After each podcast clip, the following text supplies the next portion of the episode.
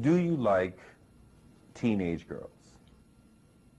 When you say teenage, h- how are we talking? Girls who are teenagers. This podcast has been brought to you by a Four Eyed Production. And now, let's start the show. Hey, cut the mic on, fist up right on, man. You have no idea. Looking for that inspiration, man. We have that right here. Yeah, we shock for your ear. Here with Courtney B, a girl named Tiffany. We making history. Your favorite podcasters on the net, turn this up. Conversations about the culture that I bet that you love. Just two beautiful black women pushing one black ass goal. It's the Culture Shock podcast. It's about that time now. Let's go. Okay, we black like we never lived, like we never lived. Yeah, we black like we never lived, like we never lived. Okay,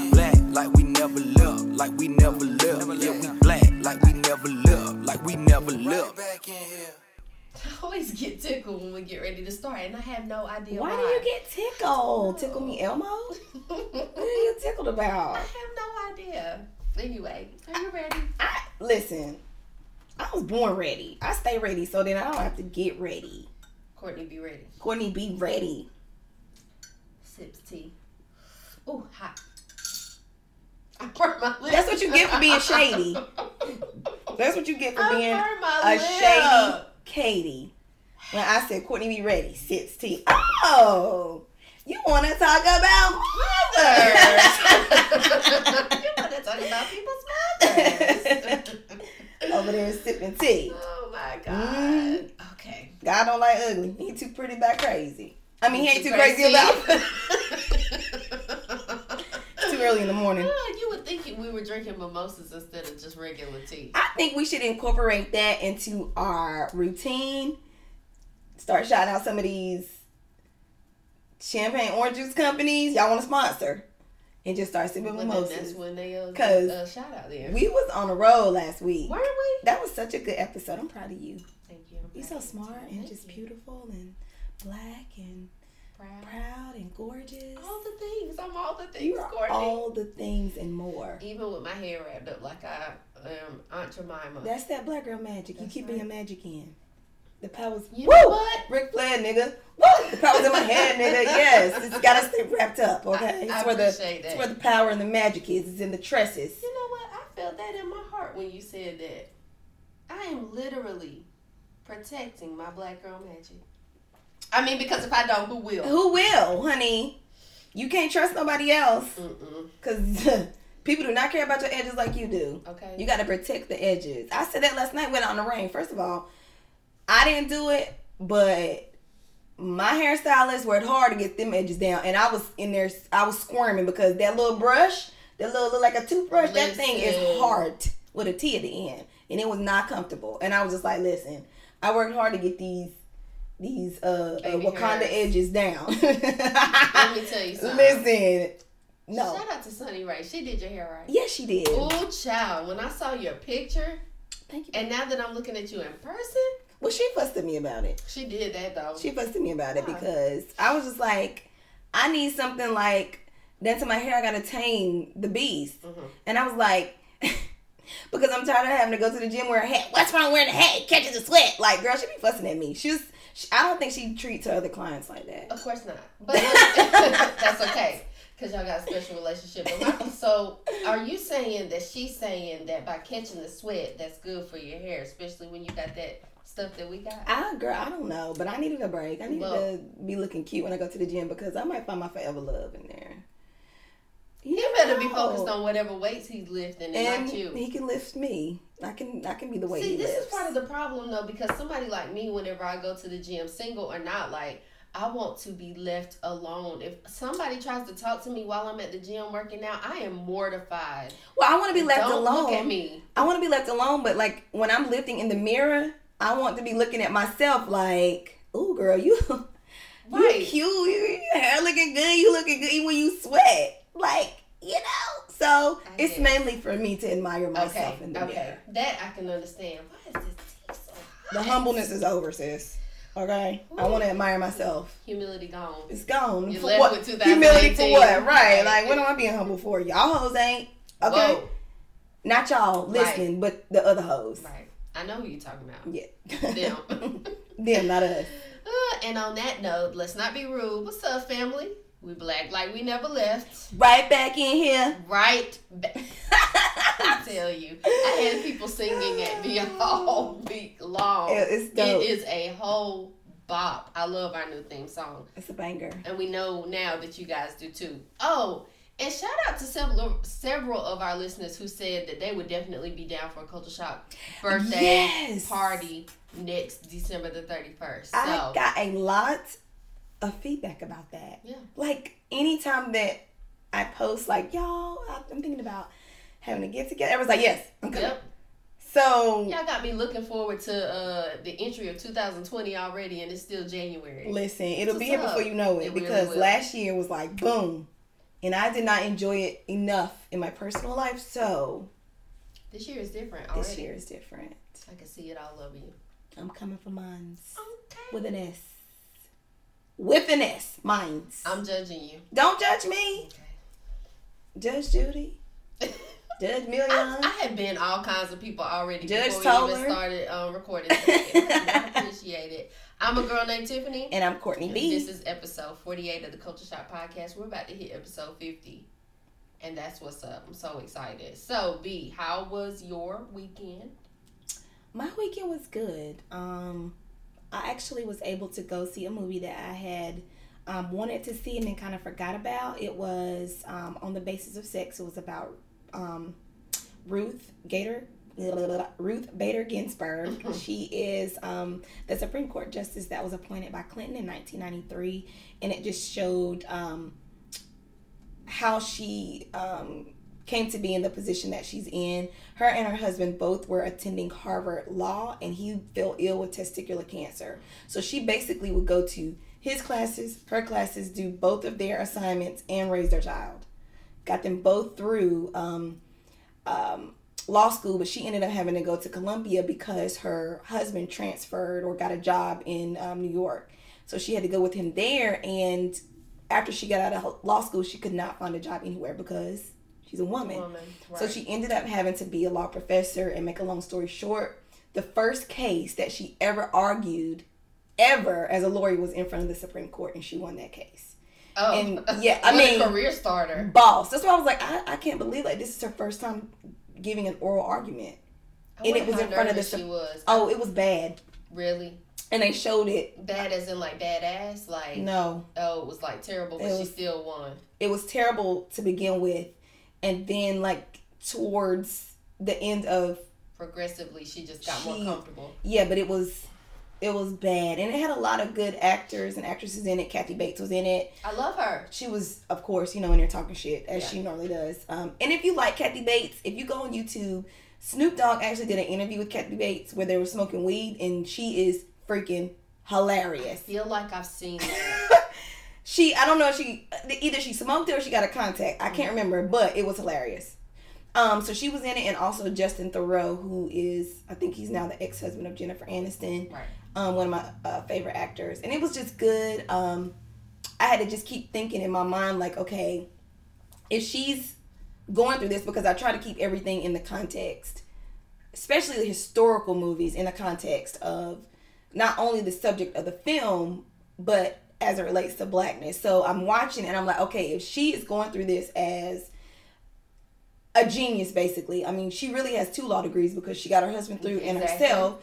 She's just brilliant, driven, and if she is experiencing this as a white woman, I can only imagine what her black counterparts were experiencing at that time. So I had to keep um, thinking about it in that context to to to keep everything, you know, like clear it with my lens as a black woman. So I just, you know, kept thinking to myself like, this is amazing, but I can only imagine what the sisters was going through too. I Um, and so that's pretty much all that I did this weekend. It's re- pretty much been uneventful because rain and cold. Child, um, at least it didn't snow like I thought it was. Yes, because Like she has thought it was. no time for that. What about you? What'd you do this weekend? Baby showers and brainstorming. Mm, you can keep them baby showers. Wait, what? Why? I don't wanna go to like nobody- babies? I do, but I'm sick of going to people's baby showers. You just sick of pe- going to people's everything. No, I'm just sick of going to people's baby showers Why? because they don't understand. I don't want to play your games. Okay. So I like I don't want want to play. I win all the prizes. No. I want all the prizes yesterday, girl. I had the people upset with me, but I do want to say this one thing about baby showers. I don't even want to use the word irritate, but for lack of a better term, right now because I it's early in the morning and I just can't think and I'm tired and I made a round trip yesterday and moving right along. Um, you know, most of the time I go to a baby shower and I've gotten a gift that was on the registry, right? And I don't understand why people go and get something off of the registry But and then they don't off. check it off on the registry and then you get to the baby shower and somebody has like three or four of them. Or shout out to my girl because I know she did this because we talked about it yesterday. The mothers who go shopping for everything and then you get to the baby shower and it's like, oh, I already got one of these because I Mhm. wait until after. Here, a the little baby shower. tidbit Yes. when you get married and whenever you are having a baby and you go register at the store, once your date has passed, you get a discount on everything that you get off of your registry that wasn't purchased for you already. So if you want to go buy everything for your baby that you didn't already get because you wanted all the things, wait until your baby shower or showers are over. Wait until your date, the the end date for that uh, registry, and then whatever the percentage off is off based on the store. So like Walmart might be one thing, Target might be something totally different, Babies R Us might be something totally different. But go to the store and buy those items then, and you get them on a discount because you had a registry for them. Mm-hmm. Don't go buy up all your registry gifts and then watch people show up to your baby shower knowing good well how hard people work. And I'm not really venting, on, although I know it sounds like that in this moment. But we make time to try to go find a card after you get off of work. You know, people are busy, but they Mhm. make time to go find out what you want, order it offline, have it sent, or they go to the store and pick it up themselves. Have to figure I out how to gift wrap cards. it. I don't got time. You go buy I won't even want. t- see. I, I don't listen. know. I'm, maybe I'm just over the top with it. Yeah, you are. But like, if I get a gift card, I'm like, okay, I can get you a gift card to Target, but how do I know you're gonna spend it on the baby? That's I'm your fault. Of those people. That's your fault. You don't buy no diapers and then you run out of diapers. That's your fault. I don't care what you do with it. really. I see. I care. I care. Mm-mm. Like if you take my gift card and you go buy yourself something to wear, I will never know. But the thought of that upsets me. Well, you only get twenty five dollars, so you ain't too much you can buy. I mean, listen, I, I'm just over the baby showers. Like I'm gonna be from now on. I'm gonna be like, oh yeah, I'm gonna come to your baby shower, girl. I'm gonna get there. Oh my gosh, an emergency call. Here's your gift. Yeah. I wish you the best. Love you guys. I have to run. I'm not playing no more. Ga- I'm not playing them reindeer games. No, I love the games. I actually had a really good time this weekend. The round trip that I took was one of my with one of my closest friends. Shout out to Divine. Um, and we talked all the way there. We talked all the way back. I even got a chance to see my mom. You know, made a pit stop in my hometown to see my mother, and so I had a really good time. Addition, in addition to that, um, the brainstorming session that I had with you was pretty amazing. I know you know, like I was stoked. So we got some really good things coming, and um, that's how I spent my weekend. Yeah. and recording right now. Yeah, that's a good weekend. Yes. So, as you guys know, every week we give you the good, bad, and the different. We tell you what's going on in the world, what's going on in the news, what we've read, seen, and heard. We tell you how we feel about it. You do not have to agree, but we give you our tidbit anyway. Yes, we do. So many things, and I know we got like some content that people really wanted us to talk about last week that we didn't get to. So, hoping we can get through the, this rel- relatively quickly. I'm tongue tied. Tongue tied Tiffany back Always. back for the 2019. She never leaves. I brought her with me, like you said last week. So let's talk about this GoFundMe right quick so we can get it out of the way. It's not really black news, but it's like everybody news. So over 63 million Americans voted for Donald Trump, as we know. You big dummies. Idiots. Um, if each one donated towards the wall, they'd only have to donate approximately 80 bucks in order to reach a billion dollar goal. Started as a crowdfunding effort by, and I, I don't know why this went over my head, but the guy that started it was a veteran and a triple amputee um, out of the Air Force. His name is Brian Kolfage. And he originally said that if they didn't get close to the goal, that every single dollar would be refunded. So now they've been in discussions about refunding because The goal is a billion dollars. They've only raised twenty million, and I don't want to sneer at twenty million dollars like lot that's a small amount because really, I mean, if we could just reroute that somewhere else, um, there would be a lot of hungry people that you know would have full bellies or some clothes on their backs or you know some housing, but. No, that's too much like right. Right, but but twenty million civilians got together, uh, uh, not twenty million, but civilians who voted for Donald Trump, who want to see this wall go up, raised twenty million dollars for a brick wall. After he told you that Mexico was going to pay for it, Right. why? Why are we?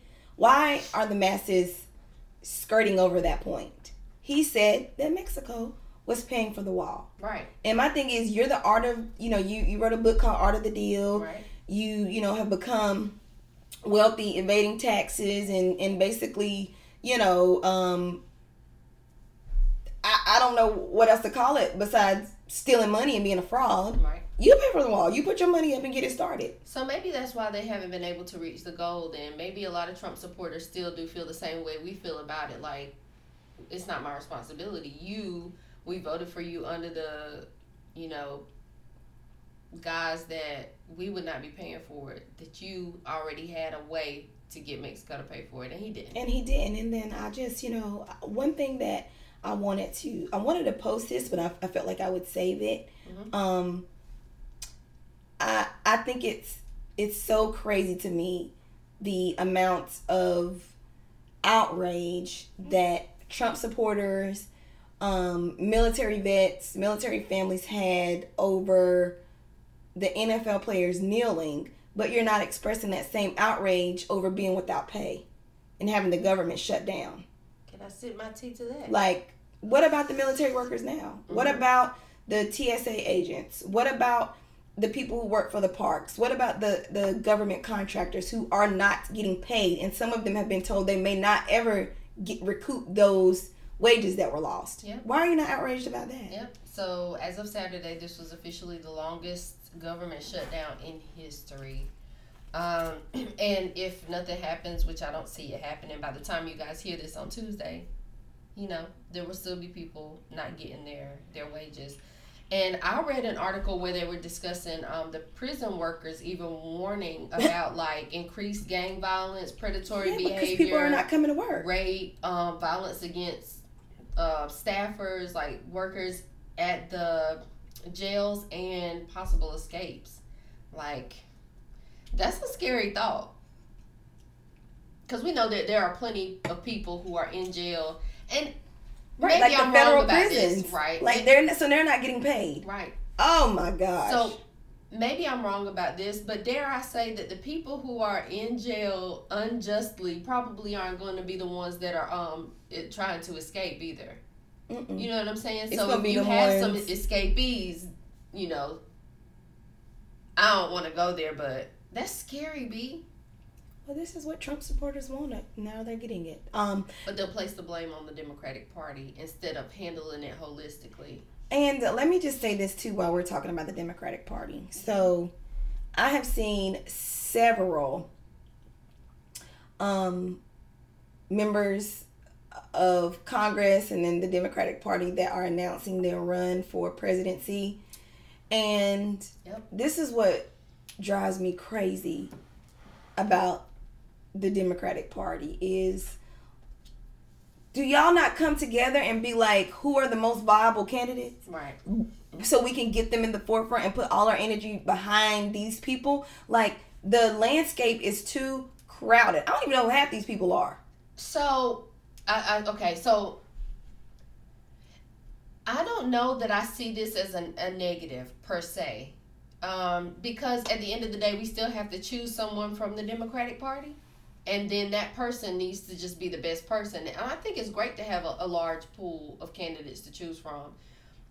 So some of the names that I've heard are Eric Holder. We know um, Eric Holder, you know, was a lawyer. You know, he's the first African American Attorney General mm-hmm. um, ever. He served under Barack Obama. We've heard. Um, I didn't realize that you pronounce her name this way until I heard several people say it. But Kamala Mm-hmm.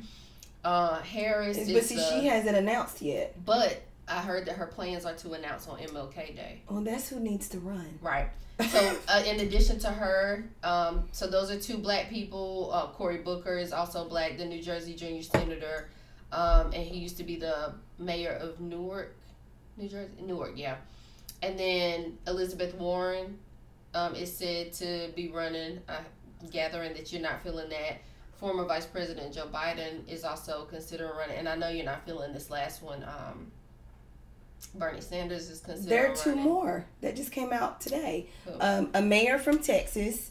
Um, he'll be the first um, Hispanic American. And then there's another lady who would be uh, she's she's on um, in Congress now. So that's why I'm just like But at the end of the day, B, we still have to vote someone in to be our nominee. Someone has to be chosen to be our nominee, and then that person can go up against. we do, but I feel like it's it will be another situation with like Bernie and Hillary. Like if my candidate doesn't win, I'm gonna just go write somebody's name in or be with it. Like we don't need that.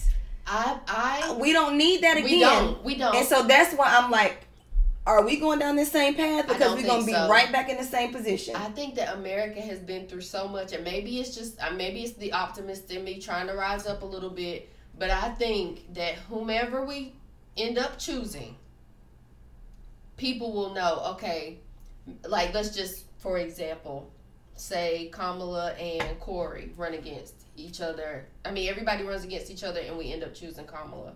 The people who voted for Cory Booker in the beginning, I still feel like they're going to be like, okay, what we can't do is have um, Donald Trump in here again. So I know I wanted Cory to be the president or our, our nominee for the Democratic Party. He did not win. Let's put our energy behind Kamala now. I really Well, I- feel like I- it's going to be that way. I just time. hope I hope that people have learned from the mistakes of old. I, because that's part of the reason why.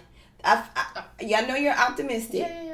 But we'll see. Because I just, if Bernie is on there, the, people who wanted Bernie, Are gonna vote for Bernie. and if Bernie doesn't get that, I just don't want it to be around too. I think that it would be very naive of people to think that that is still okay, especially when you haven't. This was such an obscure situation that we ended up in, and I don't see how they thought it was going to work out with somebody like Donald Trump. And it wasn't just to say like, oh, Donald Trump, uh, we don't want him to win because you know he's a reality TV star. He's you know used to do this, used to do that there were several shenanigans coming out about him, the things that he was saying in the media long before everybody went and voted for him, and they voted for him anyway. Or they voted for someone so that their vote wouldn't count, you know, towards the person that was getting the majority votes. I know I just messed that up. I mean, I know what I said, but I hope y'all understood what I was saying. Do you think that there's someone in the Democratic Party right now that could beat Donald Trump? Given what we see going on, twenty million dollars raised from Are a wall you, with are with. you asking me? I'm asking you. Wait, are you asking me who I believe should be No. him or who I think could? Just do you think there's someone that can garner that much public support from the people that we know that continue to put him in office to beat him? That is my question. two candidates that I know of that I've named today. I believe that two out of the out of the few that I named could beat him. Okay. Do you want to know who they are? One better be Kamala. Yes. Okay. I truly do believe that there are enough logically thinking Americans, or at least enough Americans who now know they can vote, or enough Americans who couldn't vote who can now vote based on the changing, the changes that have happened recently, um, and and hopefully enough people who have learned their lessons, all coupled together that could get a win for um, Kamala. I mean Kamala, and I also believe that Joe Biden. Okay. Those are my those are my two. Those would be the two that I believe could be him Okay. for sure. Okay, we're on the same page. Not that we have to be, but that's cool. Right. Yeah. Every now and then, Every you know, now and then. And see, I guess that's why I'm being biased because I'm like, just let them do it. Everybody else sit down. Just let them do it. I don't know about everybody else. I really feel like Eric Holder is going to get knocked out. I, I like all of these candidates, really. But I, I feel like um, Kamala, Joe, really like Cory. I don't see I don't see it happening for Cory. So if I had to choose a third, it would probably be Elizabeth Warren. Mm-hmm. But I don't know if she would win over a Joe Biden, even. You know what I mean? If if Hillary Clinton couldn't, Elizabeth Warren ain't. Right. But she is made of good stuff. She is, but the way her and Trump have already gone back and I Yep. just I don't I don't see that, but I feel like and this is another thing too. I like Elizabeth, but uh, like Joe and Kamala both have that bite. That snarkiness about them. I They're not going to let Trump overtalk them. They're That's not going to let him get away with none of his crazy comments. Could you imagine him walking up on Kamala like he walked up on Hillary Clinton? Not going I to was happen. about to say, no. not not going to happen. Right. But she's going to be able to do it in a way that is political, mm-hmm. professional, diplomatic, and intelligent. Something that Donald Trump doesn't possess. right. I don't see Elizabeth Warren being able to basically stand up to Trump face to face or being able to be viewed as a, a equal opponent when Yeah. it comes to them being face to face. Now, granted, I feel like she is. I know that she's twenty million times smarter and and willing and able and and um, uh, capable of doing that job than Trump. Anybody is, but from their their public spats and him Right. calling her Pocahontas, it's just. We, I need we need people that get we need to get down to business. We don't want to hear about her background. I don't want to hear about none of that. Right. And here's the thing. I feel like Elizabeth Warren can be can do more damage by not being president. Yeah, You she know, can. Sometimes it's that. Sometimes you can do way more damage not being in a certain role. Yeah, and and and while I like her, Yeah. and she's done a she's done well, and she's she's always speaking out, and she's highly intelligent, and she's I feel like she is dedicated to her her job and her role. I just don't see her being elected to president. Right. I now said the same thing about Donald Trump, so I was wrong. But I just don't see with what we're desiring her being elected to president. But like you said, I appreciate her in the role that she does, and I feel like she needs to continue to do that. I concur. Um, speaking of um, just mess Ooh, where you about to go? on the heels of this government shutdown, so Okay. I recently read, um, I think it was from theroot.com, that the Civil Rights Institute reneged on giving Angela Davis an award.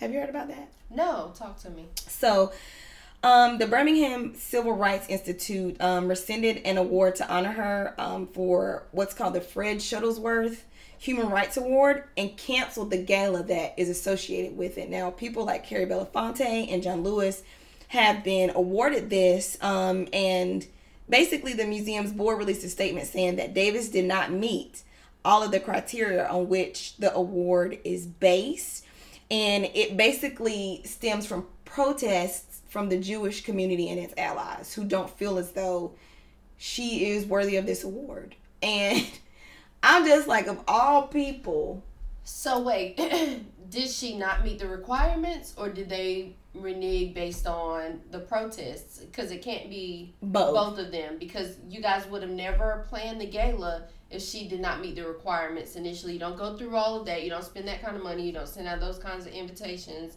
and make those kinds of announcements unless you're sure. Yeah. And if you do, then your whole process needs to be revamped. and I think it's the latter. I think she, well, I don't think, I know she qualifies for that award. Um, but I think once they announced who was um, gonna be the recipient, that community then in turn um, went back and you know basically became upset that she was. And from what I read is she has verbally supported what's called the BDS movement. It's the boycott, divest, and sanctioning movement. And so what that calls for is companies, individuals, and organizations to boycott Israel due to its repeated human rights um, violations towards the Palestinians. Right. So because of that, that's why the Jewish community and its allies, quotation marks, feel like she's not deserving of that civil rights award, which makes absolutely no sense because anyone who's standing up for human rights, I don't care if it's in Israel or Illinois, they are being a civil rights activist because aren't civil rights and human rights like hand in hand? Like don't they go together? So I mean I, I, I don't get it. It smells funny and the trash needs to be taken out. That's how I feel about that.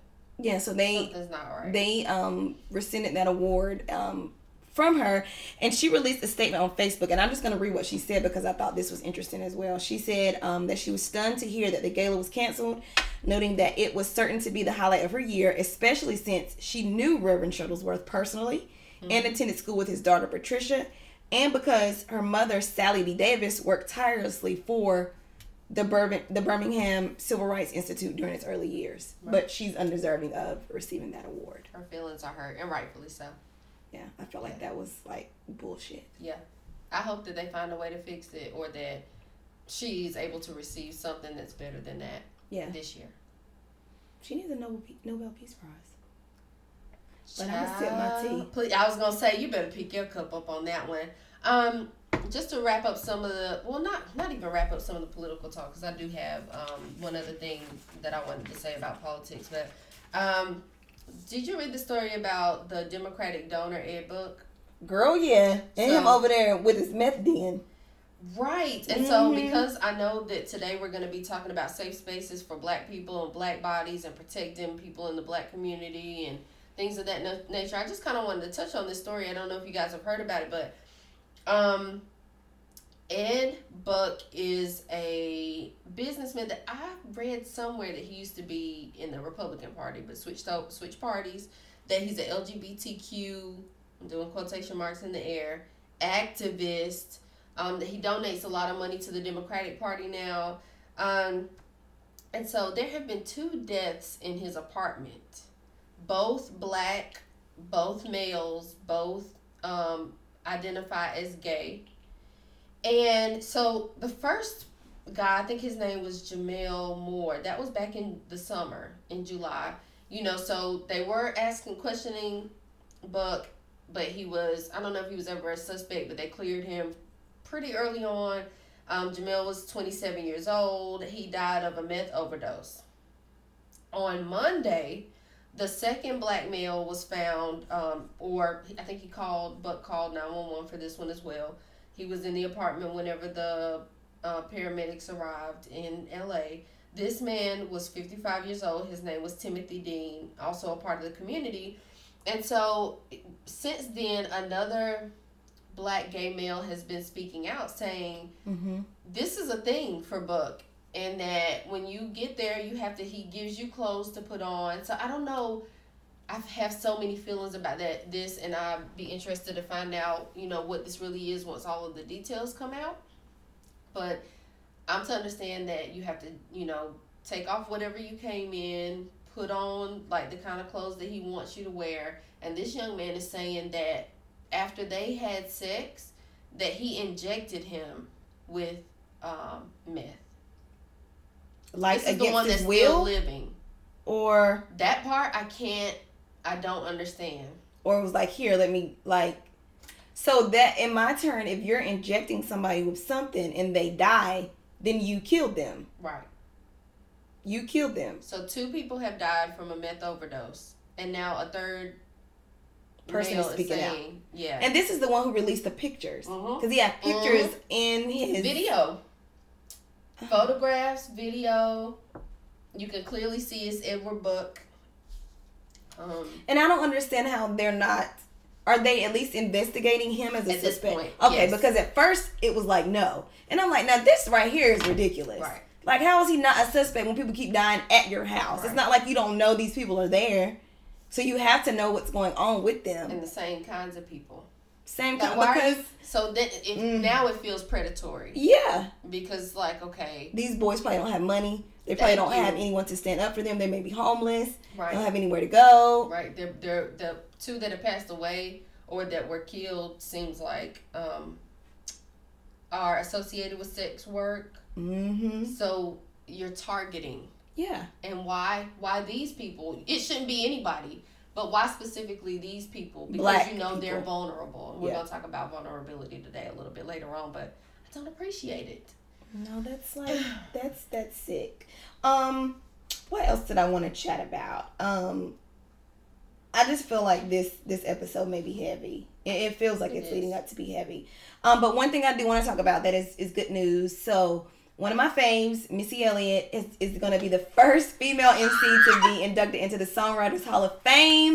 you should see me It's long. I mean, is it worth it? Let me Oh my work it. God. Uh, my thing. Yes. y'all She- it's about time it's about time It's- B, it's about time It's, it's well overdue. oh child i just can't stand to see people not get all of the stuff that they deserve Melissa needs all her things. all the things She's going to get some of them. But one thing I'm upset about is that she has still she still has not received the MTV Video Vanguard Award. And That's I'm crazy. trying to understand how people like Missy, Busta Rhymes, like how have these people not received the, the MTV Video Vanguard Award when everybody knows that when Missy like do you remember on MTV it would be like world premiere, world Yep. like every time Missy Elliott puts out a video and she has yet to receive the Video Vanguard Award. Like, Both come on. that you just named really Busta really- Rhymes too. They They they changed the game on how people made their videos. them along with Hype Williams. And and um and Michael Jackson. yeah. Um. So she definitely deserves that. But I'm happy for Missy.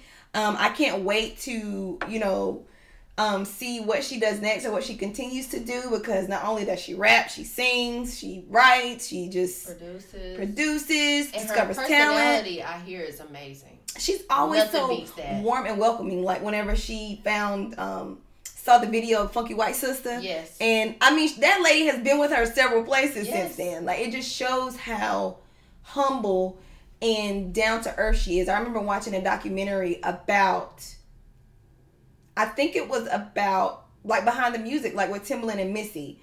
And she just talked about, you know, how she got started and the beginnings and the stuff that was going on with DeVante from Jodeci because that's who, that's who they were under at first. And you know, she talked about Aaliyah, and she just, you can tell when somebody is just a genuine person. Yep. And from watching that, I'm just like, oh my god, like she is probably just a joy to be around. She's probably like the like one of the most kind people you probably ever gonna meet. She I- just is just seems so sweet. So I am excited for Missy. She deserves all her things, all her flowers. So Congratulations, Missy. We're Go, so girl. excited. go, Melissa Elliott. Since we're talking about positive things, did you hear about the um, Oregon representative Earl Blumenauer proposed a bill that will regulate marijuana the same way alcohol is regulated? So we've Saw been that. we've been talking about this for years in our community. The bill is called Bill HR 420. of It- course. right. Um, and it would remove marijuana from the list of le- illegal narcotics um, under the Federal Controlled Substance Act. So Blumenauer founded the Congressional uh, Cannabis Caucus, which includes Representative, well, the Congressman Don Young in Alaska and David Joyce um, in Ohio, as well as the Democratic Representative Barbara Lee in California.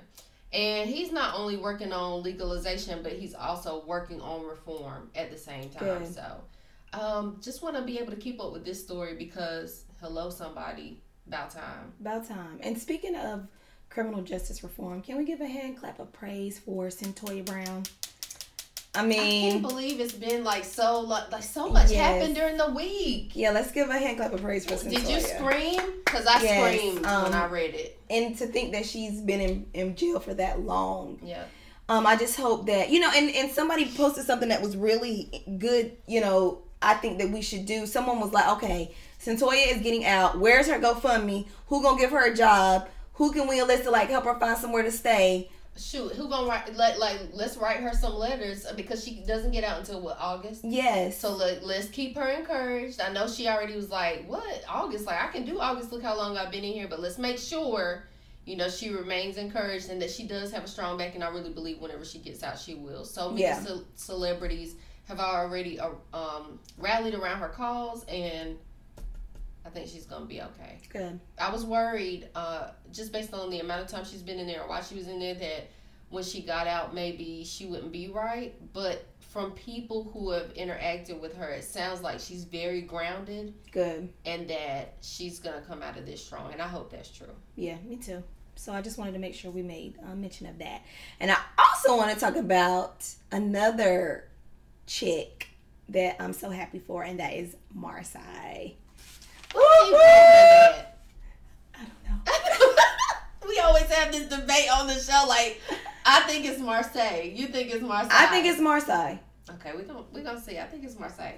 We're gonna look it up. It might be Marseille, but I call it Marsai. Okay. I'm Marseille she gonna Martin. Be like, just as long as you're talking about me, girl. Exactly. So if you don't know who she is, she plays Diane on.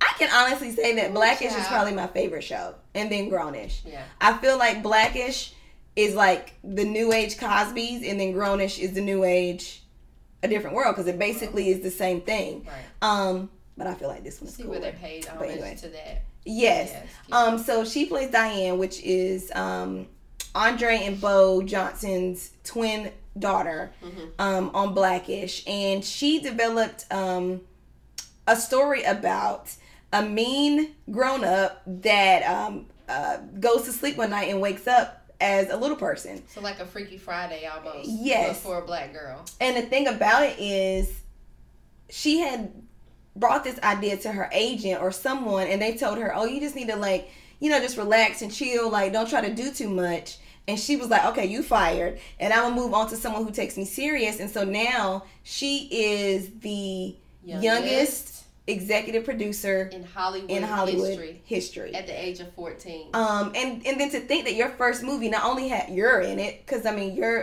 a superstar now, Regina Hall and Issa, Issa Rae. Rae, Like you have all of these huge names in your movie. Um, I'm a huge Regina Hall fan, so I can't wait to see um this movie. age. She does not age. And I love that she is in one of these roles where she could be funny and Mm-hmm. showcase her comedic chops because Regina Hall is funny. Yeah. If you remember her from Scary Movie, she's hilarious. So she can be serious and funny. So I'm interested to see that and I'm happy about it. And the movie comes out April 12th, two- 2019. So Marseille, Marseille. and it could be Marseille, but I always call her Marseille. Um, we're happy for you and I can't wait to go see that movie. I'm going to go see it more than once, probably. gonna be so rich. I'm so happy. And the movie's called Little, Little. which is so funny because I, that's what I call my niece. Mhm. Like You I, should take her to see it. I'm the only one who calls her that. Like whenever she comes to see me or I see her, I'm like, "Hey, Little." Like that's the, what her name is, and like she knows that like right. I'm talking to her because I'm like, "Hey, Little." She's like, "Hey." I always call her Little, so. That was funny to me because I'm like, oh my gosh, like the name of the movie is Little and it has some of my favorite people Got in sentimental it. value for you. Yes, so I'm excited to see it. It's gonna be cute. I love it. I can't wait as well. I wish, you know, I knew more little girls. Take a whole crew. I know. Oh no, I might be able to work that out. I'll think on it. Um, but speaking of not telling girls and women what to do, I agree with Amber Rose with her gorgeous self. I don't know if you saw her little video that she posted in her pajamas. I Um, try to I try not to watch her I know. sometimes because she just but Overwhelms me. overall, I I like to be like on the the right side of things, and I feel like no matter what the approach is, like if you disagree with her approach, her overall message is pretty accurate. I feel the same way about Keke Palmer. A lot of times, like Lord have mercy, maybe this could have been delivered differently, but I agree with you. And so Amber posted the other day after a video um, surfaced, and it wasn't the first video, but I guess it was the last straw because the Shade Room reposted it. But Peter um, was here in Charlotte and riding around and getting it and posted about black women, dark skinned women wearing blonde hair. now I saw him, but I didn't see what she said. So Amber was over it by then because I think Meek Mill had posted a video earlier this week or maybe it was last week saying, you know, something about women wearing lace fronts and just. So she gets up there and she's got on her pajamas. She's like, hey, you know, she's got no makeup on and still cute. Um, but it was about men telling women what to do with their body and their hair. And she said, basically, you know, whatever makes you happy, like don't let men change your their change your mind about how you feel. Mm-hmm. And then my favorite part was it was almost like she had a thought because her voice got a little high pitched and she was like, Don't nobody tell y'all what to, to wear. Nobody. She was like, Nobody tells y'all anything. Nobody. And y'all like she running got around- super fr- uh, frustrated. And I was with her. Y'all running around in jeggings and carrying purses. So shut up. Right. I mean, do what you want to do, but stop. And it just goes back to for as long as I've been living and my mom has been living, with grandma, great grandma, like, it's real. Like, society, this patriarchal society that we've all grown up in, does. They tell women what to wear, what size to be. You, you need to be smaller. N- now you need to have a big butt. Short hair is in. Now long hair is in. And all that comes from And patriarchy. I don't give a shit what you like. Like, That's oh, the way I feel. you I don't care what you complexion, like. You can't wear this. If you that complexion, you should wear your hair this color. And Like, one thing you about can't me, wear red lipstick because you're this shade of um, black. and one thing about Meek Mill is funny that you you didn't start saying all this stuff until you out with some non-black girl. Now it's say no to lace fronts and all of this and that. Boy, shut your black ass up. Shut up. And then you want to try to retract when somebody uh, found that picture of your mama. She's sitting up there. I was gonna say judge your mama. She's sitting up there with that uh twenty dollar uh wig from the beauty supply in the back. Shut up. Shut up. I can't. Now you're getting on my nerves now. Shut up. You just got out of jail. You want to go back? You going to jail. Period. Shut up. Don't nobody want to hear that. Now, Um, calm down.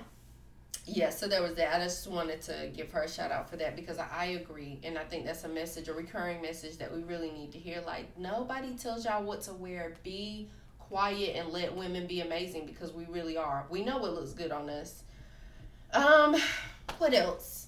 Oh, I know something that's gonna upset y'all. So there's a UK tech company by the name of Synamedia that's created um AI that uses machine learning to analyze accounts account activity like in multiple places. Mhm. So this they're coming up with this software to try to combat and they're already testing it, it's already on trial, like the usual patterns um, in your account details so they can determine whether multiple people are using the same account like for Netflix and other streaming services. The only issue I have with this aside from the fact that sharing is caring. but the only issue I have with this is what if I'm a, I travel for work, right? Mm-hmm. And so I usually watch my Netflix account from my computer, but somebody at home is watching that. Those are two different devices, but that's my household, so It's just a way to try to control stuff and then to start charging extra and all kinds of dumb stuff. yeah, they're set to save streaming services billions of dollars over the next few years Yeah. with this, you know, machine learning technique. So just be on the lookout. Y'all might have to start signing up for your own little ten dollar accounts. well, I got my own, so I ain't worried about it. okay. Um, I got one other thing that I want to share, kind of like a black fact. Do you have anything before we are on the verge of wrapping up? No. Okay, I wasn't gonna talk about Soldier Boy, but I just don't have the energy. Girl, that thing was funny to I me. did laugh. And with the sound effects. You know, Ooh, we'll, just, we'll post it. Um, we'll make sure to post it so you know what we're talking about. If you got some Soldier Boy need help. He's on marriage boot camp. I didn't even know they were married. I'm like, aren't you supposed to be married? Are they married? Girl, he's on marriage boot camp. I Lil Mo and her girl. husband is too. Now I know she's married, but I don't believe Soldier Boy is married. Checks. the checks must be rolling in. Mm. So, Black Fact. You know, it's Black History 365 around here at the Right. Podcast, and we love to throw in a little tidbit about your history. Um, so, there is a man, or was a man by the name of Frazier Baker, who was a teacher, and he was appointed as postmaster in South Carolina in the late 1800s. The first African American one, of course, Mhm. below the Bible Belt, South Carolina, 1800s. If you feel where I'm going. On February the 22nd in 1898, uh, he was actually killed by an angry white, white mob who shot him and his daughter, Julia, at their home. He was, um, she was an infant. And so the mob actually set the house on fire. Mm, mm, His mm. wife was in there. Mm, mm, They mm, had mm, six mm. children total. This includes the baby girl that ended up getting shot. Um, and his wife, Lavinia, and two of the other children were injured, but they did escape. So the reason the mob ascended on their home was because he had been appointed postmaster in Lake City, South Carolina the year before. Mm-hmm. White people were upset. Of course. So they tried to have him removed, but it didn't work. And I guess they all got together and ascended on the household and decided that they were going to get him. And so they shot him and the baby. Um, and the reason I'm telling you guys this story isn't to piss you off, although you should be mad. And I definitely want you guys to know your history. Um, but the house that they burned down was actually the post office as well. Wow. Right. Now, a post office in South Carolina will be named um, after him after he was, you know, lynched 120 years ago. Oh, so, that's that's not way to- justice, but it's a way to honor him, Right. It's not his for the lineage, but definitely want to honor him in that way. okay. So, um, I actually wouldn't mind seeing that, like the name change, like driving down to South Carolina and Mhm. taking some photos, you know, of the place once they get the the name changed. Yeah. Keep you guys posted on that. That was some good history. I- Not good history, but Right. a little known fact. Important, yes. Yeah. So Lisa Van Allen um, was part of a two part segment with Jada Willow and Adrienne on Red Table Talk this past week. Mm-hmm. If you guys don't know who Lisa Van Allen is, she is a survivor of R. Kelly. And so I don't know how many of you have had an opportunity to watch Surviving R. Kelly, but it's a lifetime docu series that came out within the last two weeks, six part series, um, and it basically chrono chronicles different. What am I talking about today? I, It I don't know. chronicles different accounts of R. Kelly's um, alleged pedophilia, which I totally believe. I'm just saying alleged because the documentary. Um, Mm-hmm. And he contends that none of it's true. R. Kelly, we don't believe you. This docuseries was hosted by Torrey Niblett, which we'll get into later. Um, it featured uh, Bruce, who's his older brother, serving jail time for burglary. His younger brother, Carey Kelly, who was the one that they accused of actually being on the video, and R. Kelly never tried to clear that up. Craig Williams, which I have so many feelings about a lot of people. Um, Tarana Burke, Dominique Gardner's mother, uh, Michelle Kramer was on there. This is the lady uh, who rescued her daughter from the hotel. Mm-hmm. The daughter went back, but I hear that she's come home since then. Yeah. Um, she went back three days later, but then she came home again, and she, I think she's been home. Yep, Jerhonda Pace, who initially introduced Dominique, um, Adrian, Adrian, Andrea Kelly, who was R. Kelly's wife. Who am I missing? Um, Kitti Um, Jones, the uh, radio host, who quit her job to go be with R. Kelly. Yeah, there was another girl who was a grown up. Asante McGee. Yes. Yeah. Um, Azriel Clary's parents. Azriel is still with R. Kelly. the Clarys, and then the The Savages. Savages. Um, and both of those last two sets of parents have daughters who are still with R. Kelly, who now that I've done a little bit more research, I've watched the docu series, I've watched several interviews, and had en- enough time to read a few more articles. Both of those girls already had like music out, Yeah, so I understand a little bit more. Yeah, they- the context. they did, but I still have issues with the Clarys. the Clarys, the Clarys. Okay, I have a hard time separating. Azriel. Oh, Azriel's parents. So yes, not so much. At first, I thought of, I thought the same thing with the Savages, but then after seeing a, a follow up interview that they did with V one hundred three, their daughter was like 19 by then. Like, what could they really do? and they didn't take their daughter to R. Kelly. They owned a boutique, Yes, and and the exec came to the boutique. under the guise of Sony. So their parents thinking that he's working with Sony. Meanwhile, he's going around the back telling R. Kelly, "It's this girl. I need you to." So Right. they're thinking everything is above board Right. when really Sony had nothing to do with nothing. Right. So I I kind of feel where they're coming from different. Plus, she was 19. They're paying for her to go to school. She just withdraws. right. They didn't even know that she was with R. Kelly until the roommate told it. Exactly. So that's a little different. The Clarys, I don't. I have I have reservations about them as parents. So, Um, and so- it's just my own, just just my thing. something that they didn't get a chance to address in the documentary with the Clarys with Azriel is Well, she was 17 whenever she met R. Kelly, right? Whenever they took her to an R. Kelly concert and allowed her to be pulled up on stage and then go backstage with R. Kelly. So, Azriel, for for all intents and purposes, I'm to understand comes from a regular family, two parent home, that it's relatively healthy. She's got siblings and stuff like that. I can't remember what else happened. I'm not excusing it, but I'm saying people respond to things differently.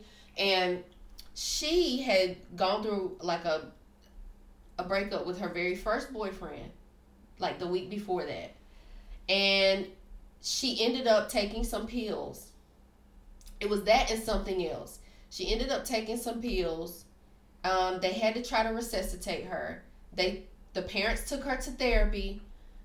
The therapist found out she did music. They're like, you need to really delve into that. Told the parents like you really need to throw her into that. They didn't want to leave her by themselves because the Clarys are the ones where the father was having a birthday and they all went together. So the I, I'm to understand, I could be wrong, but I'm to understand the last thing I read or heard was that the therapist had tickets and gave them tickets to go to the concert for that reason, like music, music or whatever.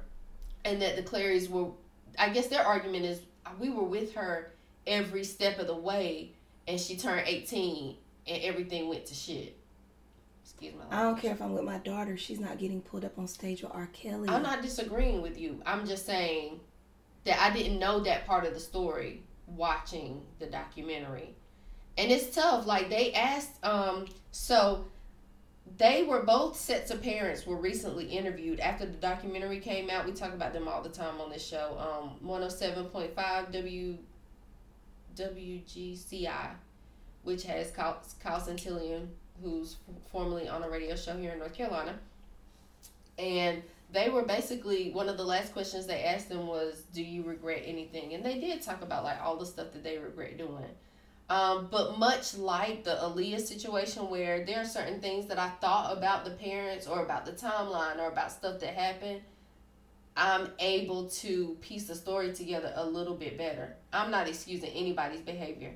You and I talk about this all the time. I feel like the community failed these people, whether it was parents at home, people at school, friends saying, Yeah, girl, go on and get yours, or people who work with R. Kelly who saw what was going on or know that there are beds and young girls hanging around like every step of the way, somebody could have stepped in.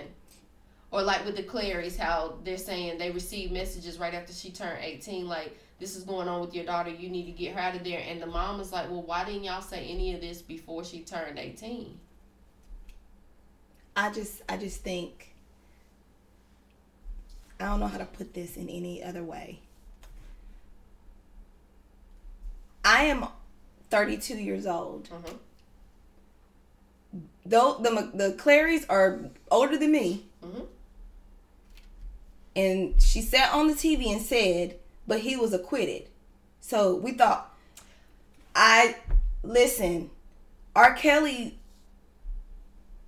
it wasn't denounced. The jury didn't say that that was not R. Kelly in that video. The reason why he was acquitted is because they could not determine how old she was. That does not mean that she wasn't 14. The jury could not determine how old she was, and the family, she denied that was her. Right. So even if you know that that happened, for you to just be like, well, he was acquitted, so we thought, I would not take my 17 year old daughter to an R. Kelly concert. I would not take mine either. But what I'm saying is, and I'm I'm only thinking holistically, trying to figure out like how people got here. So when I was watching the documentary, I don't know if you saw the one guy, and I meant to write his name down, but he was a juror, and they asked him, and he was basically like, I didn't like them. I didn't like the way they dressed. I know it sounds ridiculous, Yeah, but I didn't believe the believe girls. them. Right, and so once like all the details come out, we can form our own hypothesis, right? But initially, if you know somebody goes to court for something, this is just the way I thought when I was a little bit younger, like a teenager or something like that. I thought I didn't know how the justice system worked. Not saying that they don't, or how terrible it could be, rather. But I'm thinking it was a tape. Like, surely if it was really him, I'm not saying this is how I thought. I just want to clear that up. But wouldn't you think like if it's a clear tape of R. Kelly, why wouldn't they convict him? And I probably would have thought about that until I was actually on the juror. And then once you've been on the juror, then you know why. Because the justice the justice system on paper is is Jack. no, it's good Oh, okay. to to keep you out. But when you are on in theory, but when you Mhm, put mhm, you see what mhm. I'm saying. But when you have people with their own backgrounds and motives that come in and corrupt that, because it is hard when if you're going by what's on that paper that you have to convict someone of, it's hard. Like you have to you have to if you're strictly going by what it says on that paper, not how you feel, not if you like them, it is hard. And it's and that's the way it is that way because it's supposed to help prevent innocent people from going. right, but, But it never it does. never does that's because you have your is that- own- okay You like he had his own opinion biases about the Right. women and not necessarily what was going what was really happening. So they they and there is no way for you to determine how old she was exactly in that tape unless it was marked and and she said I was this age. But if you have people that in the society that we live in, it's always blame the victim. I don't. Well, she said it's not her, and this is somebody famous. I can see how people would fall into that and not convict R. Kelly. But I'm just saying, me personally, and I can't speak for the Clarys. My 17 year old daughter has no business even going to. An, why would as a, if I if my child was going to therapy and the therapist said I have R. Kelly tickets, I'm gonna be like, okay, that's not appropriate for my 17 year old. I'm not gonna take knowing what R. Kelly's even his music is and the way he performs on stage, how vulgar he is, and goes up and down the front row and lets women stick their hands all the way in his pants. I would just be like, thank you, but I don't feel comfortable taking my child to see R. Kelly. She's 17 years old. I want to go back to something else she said about like the jurors in the courtroom and not being able to identify whether or not she was 14 on the tape. They would have been able to do the math if she or and or her family had admitted that it was her. That was the issue that they said everybody except for her aunt Sparkle, Sparkle. was saying that's not me. That's not her. That's not my daughter. That's not my niece. all the while getting paid. And she st- and she was still So people with him afterwards. So people, I do want to touch on this right quick. People have been dragging Sparkle for years, and now I'm like, I can see me. So this didn't come after the tape. She was the tape. So yes, on one hand, it's like, okay, well, why would I take my niece to a studio with blah blah blah? But she, this girl was in a music group. And I've already been working with this artist who's doing great things for my career, and I want my niece to have the same success, right? Sparkle was bringing her niece to the studio with her. She showed up one day, and, And the niece there. had was there, and she was like, "What are you doing here?" The only thing I feel like I might have done differently was I would have ripped her a new one, and I would have ripped R. Kelly a new one that day. But that's just because I know how malicious men and their appetites can be, um, and how people just don't protect little black girls in general Right. right? But to know, like, okay, you got dropped off. So then, in my mind, watching the documentary, which they didn't clear up, well, I was thinking, well, what does I got dropped off mean? Who dropped you off? And now knowing what was it, her dad or her uncle, her other uncle that was playing guitar. Mm-hmm. So maybe a parent dropped her off. She was like, kids are gonna be around. You know, they're having a party. We're gonna be playing games. So uh, That right there sounded okay. suspect to me. Right. That like, I'm just sorry. Like, and and I'm not saying that the parents are to blame because nobody is with their child 24 seven. Just look like look at the girl who was 16, 17 years old going to the damn trial. She supposed to be at school. Right, and So- she said that on TV. Yes. She said my mama thought I was at school, but she was a single working mother, so she didn't know. Exactly. So that's what I'm saying. Like the onus is not always on the parent, but I don't understand how anybody did wouldn't have reservations Yeah, about R. Kelly especially with his reputation, even I'm in the judging. city of Chicago. Yeah, and I'm not judging anybody except for the people that I saw for sure at his birthday party Wednesday night. But we gonna get there. But like Kitti Jones, like why did she quit her job? Because she was a jock, and I know like jocks don't make a lot of money unless you're syndicated. So I don't want to be like, oh, you had your own money, girl.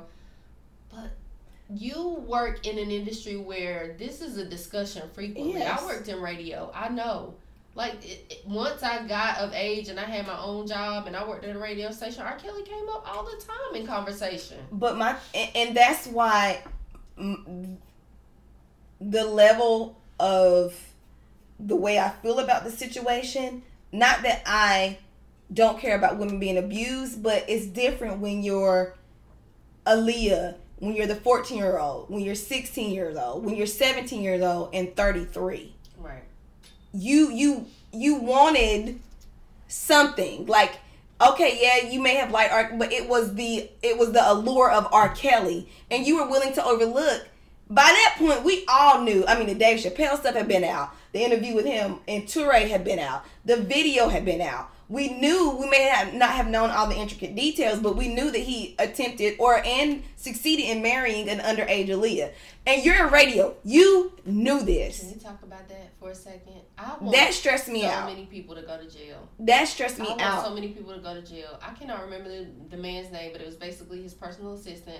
Got on the documentary and basically admitted that he forged. So in my childhood, I thought this whole time that Aaliyah's parents, because you can do this, gave permission for her to be married to R. Kelly. They got public backlash and decided that it was a no go ahead and had it annulled. That is not what happened Mm-mm.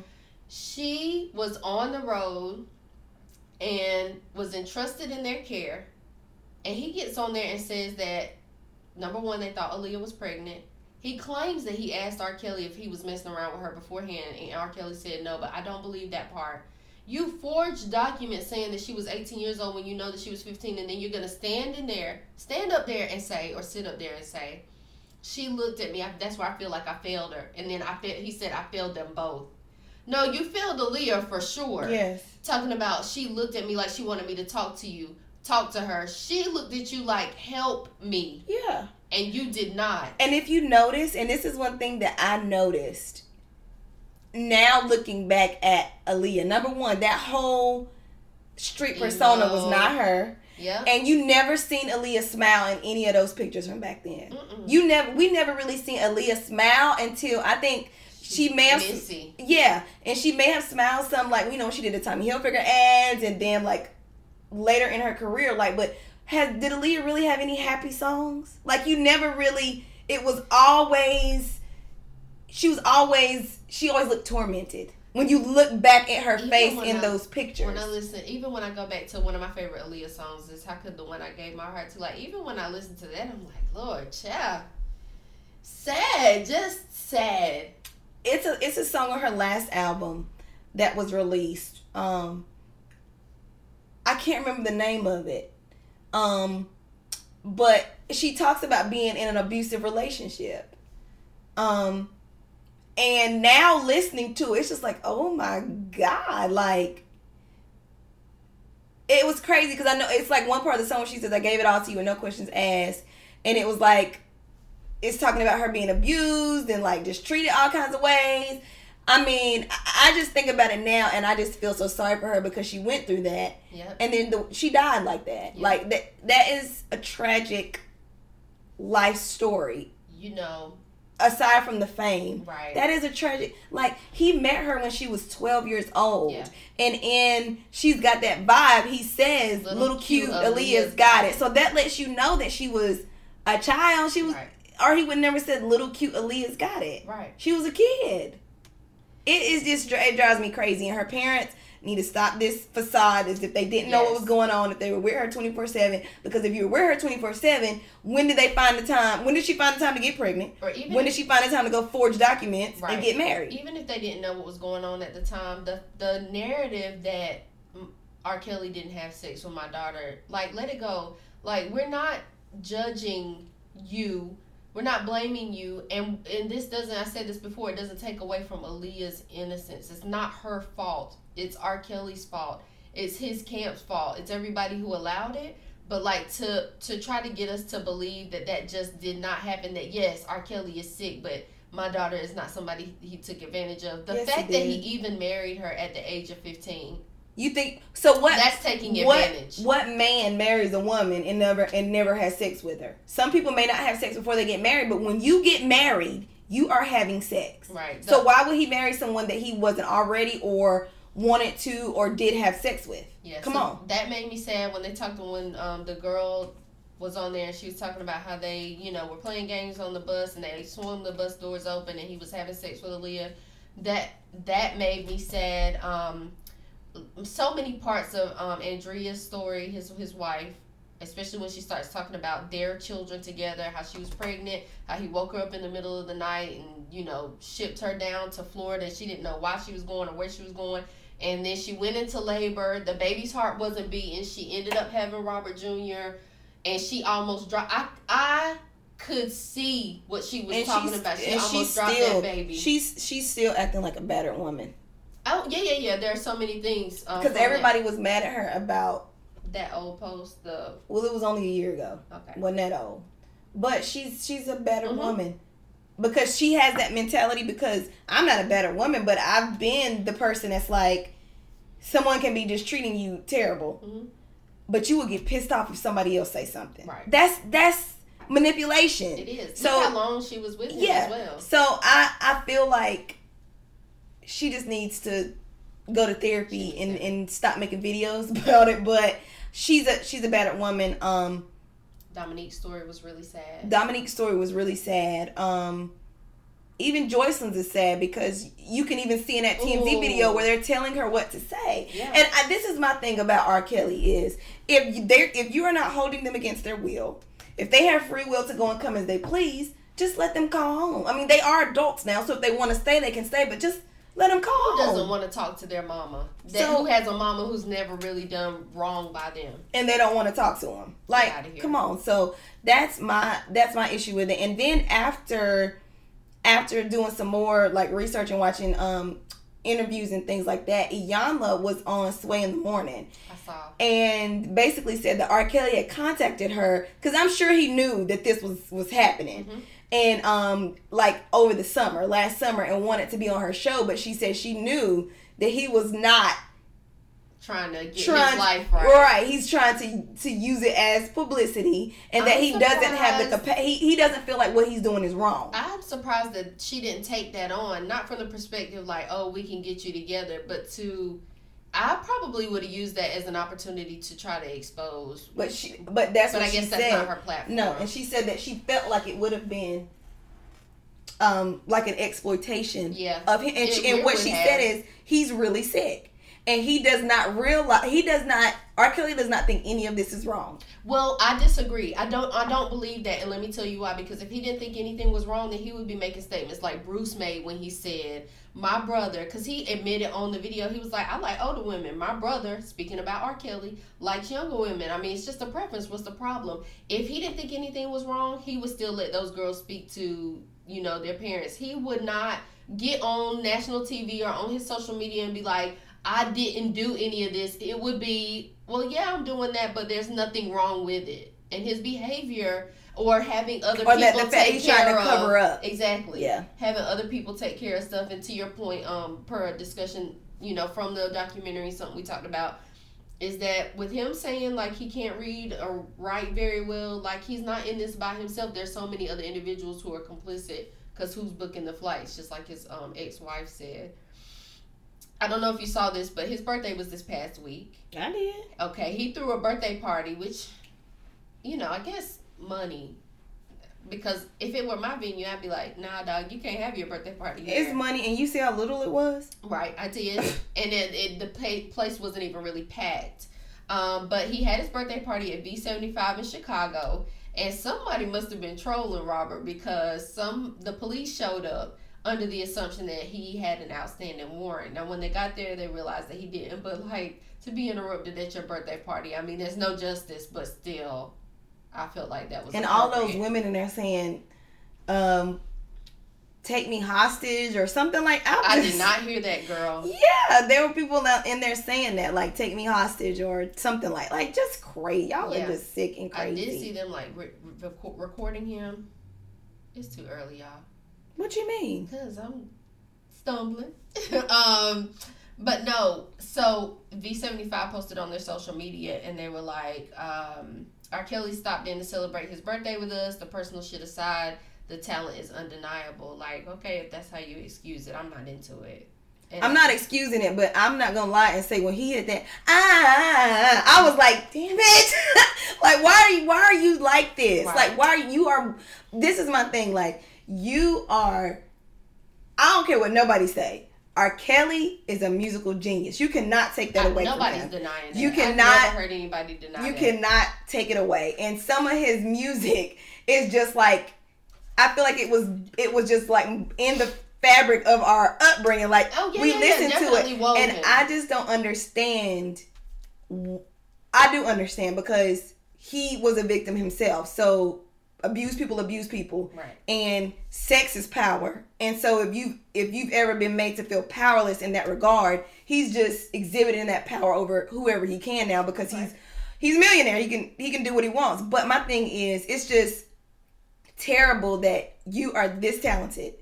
You have had this career you could have had any adult woman women that you wanted. Like what in the Doing what hell? you wanted. yeah doing what you wanted And legally. about it. and happy about it. Nobody would be able to say anything but you chose to use your talent in this way. It, it just it sucks. It sucks for everybody involved. It's terrible. And i'm just like I, I just i just don't understand why why you even had to go this way. It's terrible and So, disgusting It is disgusting. So since the documentary came out, um, Chicago and Georgia, the um, they got some stuff going on, some legal stuff, and the Cook County judge signed orders to have Robert um, Chicago studio inspected by the police. Now, R. Kelly's uh, uh, attorneys they wanted thirty days to comply, but the judge No. an, uh, an no emergency, right? no So, but even though the judge deemed it an emergency, he gave them five days to prepare for inspection. The building owners, the people who own the building, are also demanding the search because they said they can't even access their own building.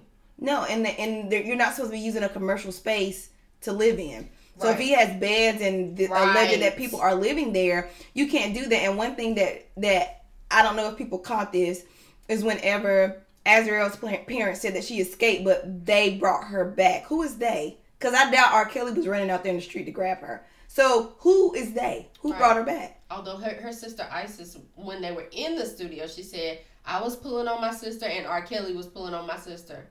I was like, that's crazy. And then I'm sorry, but I don't know. Maybe maybe it's just me. Whenever she said that she didn't want to tell because or, I don't. yeah, I would have told. Who gives a shit And about a R. older- Kelly? I'm an older sister too. I, I think her perspective was they threatened to kill Azriel and they threatened to. But my thing is, if she died while she was with R. Kelly, they know that would be a bigger problem. So she didn't think that through. no, and, and and they would kill my parents. You see how big her daddy is? That is your daddy. Okay. I would not be. Oh, day R. Kelly said he gonna kill you. I'd be ready. Like, look, he said he gonna kill you. He gonna kill Azriel. Y'all need to get here. I just and then you go and see your sister using the bathroom in buckets. Do you know that? Um, please. is this right? That R. Kelly wrote uh, "Fortunate."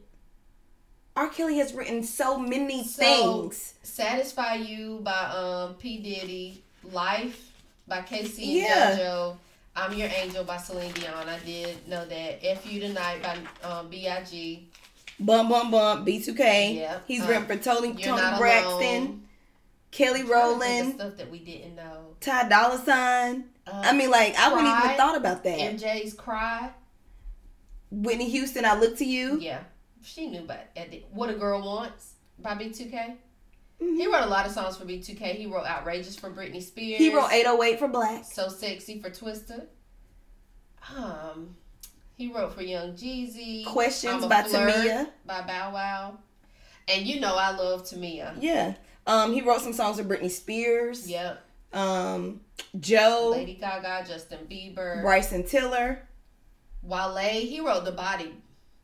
I mean, the list goes on and on. So that's my thing. Like, are are we boycotting all these songs too, Something or just his? Because he's because this is the thing.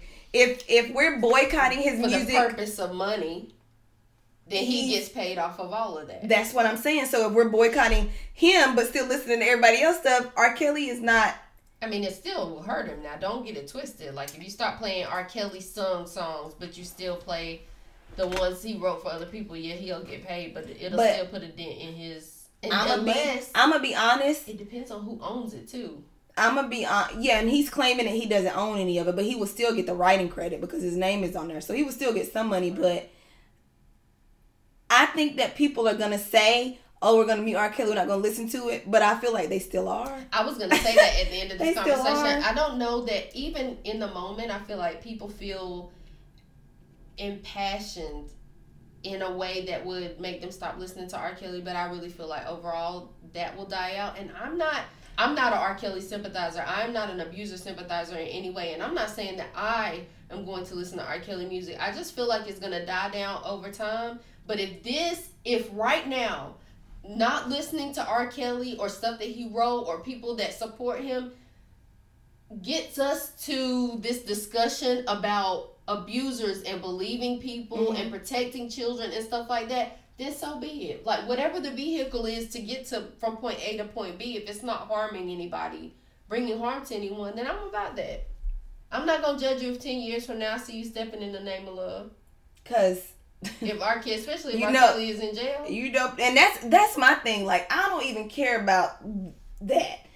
Is it gonna put him in jail? Is it gonna bring the girls home? Or what's going to happen? Because if it if nothing happens, it's gonna be like what happened with the tape.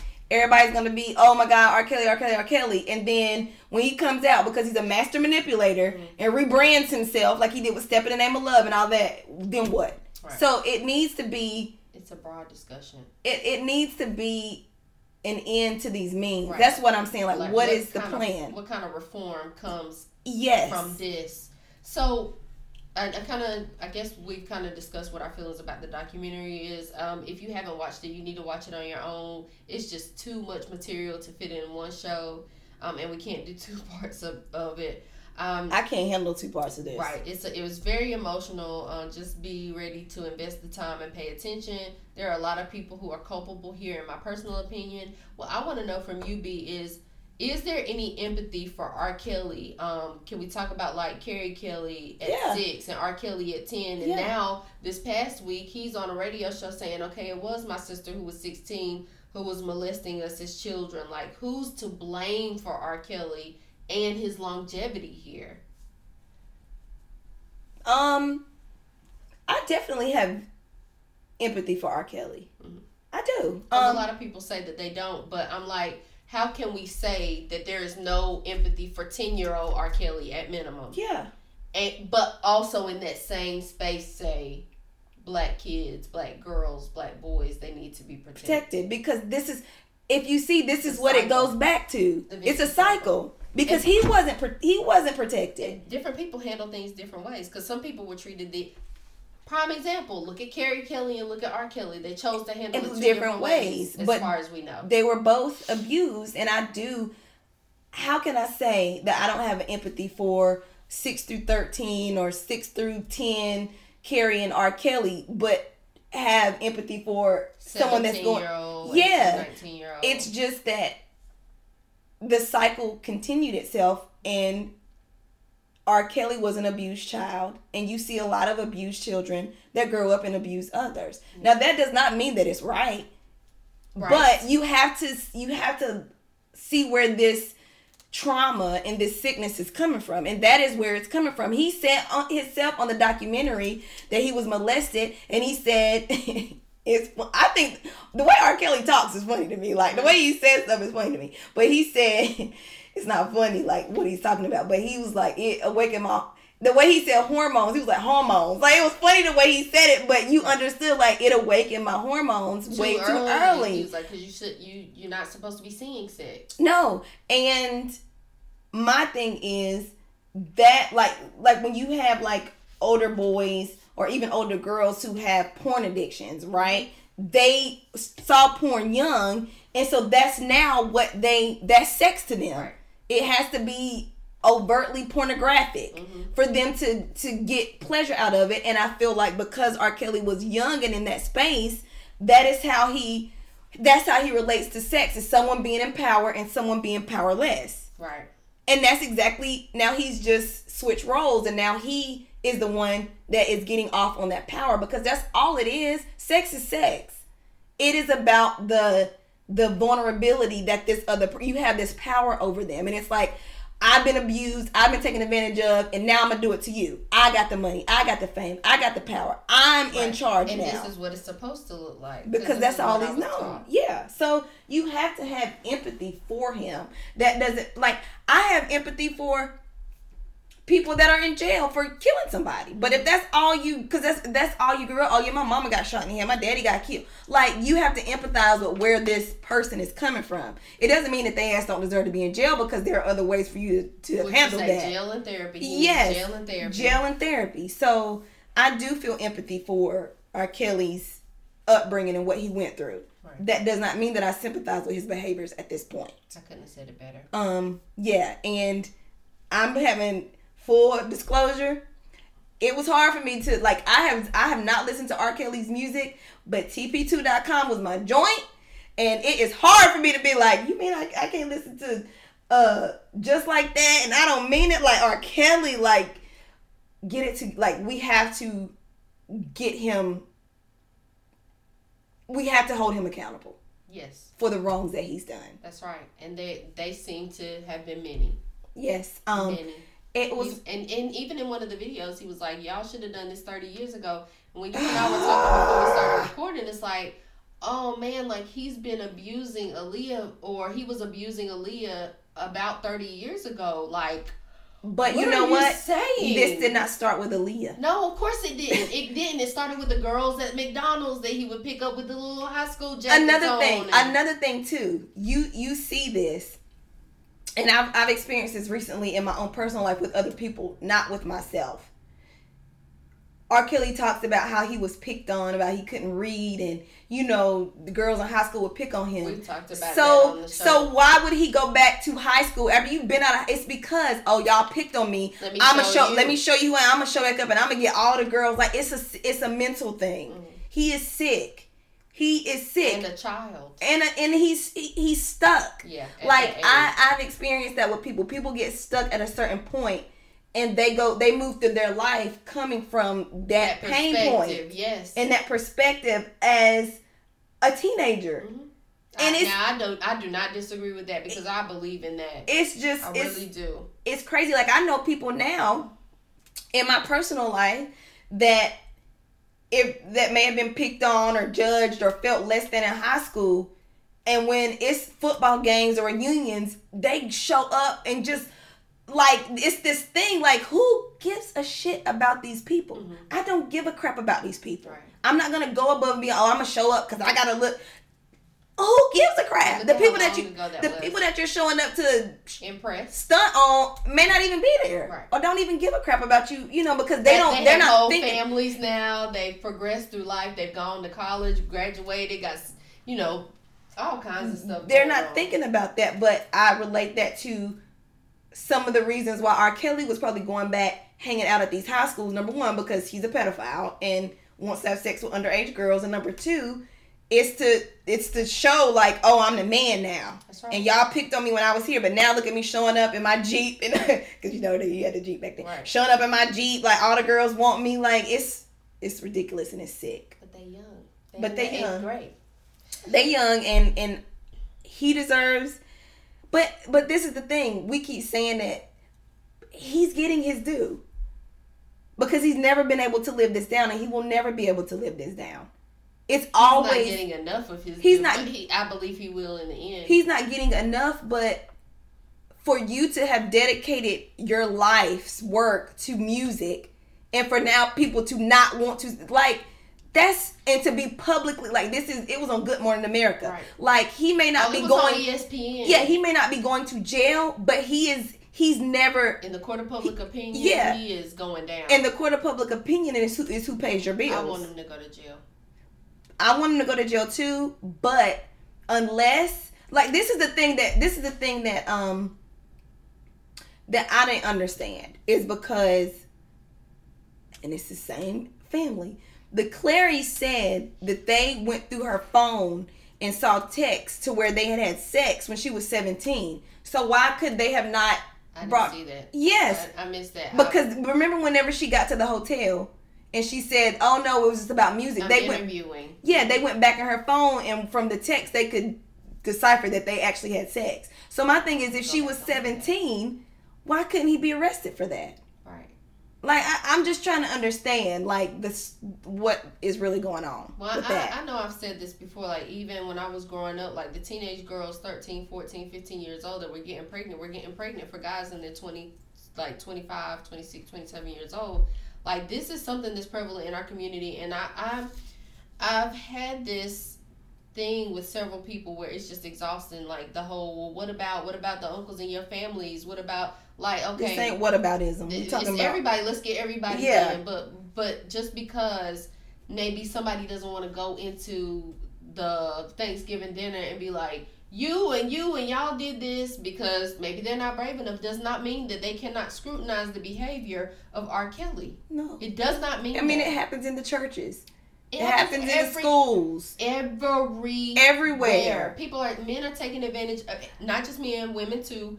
Um, are taking advantage in high school. There are male professors that are taking advantage at, in college. You know what I'm saying? Like people are taking advantage at home. I mean, back back back in you know, like we I think we mentioned this like this was off the off air, but we talked about how I mean great grandmas was getting pregnant at 15. They were getting married off mm-hmm. to grown men. Right. This is a thing where young black women are not valued outside of property. being being sexual objects and, and having babies. this right. this is a this is a cultural um, sickness that has been pervasive throughout history. Right. And I'm just glad now to be alive, as if as Future would say, what a time to be alive, where black women are taking their own stories and traumas and calling everybody out. Yeah. All of y'all can get it.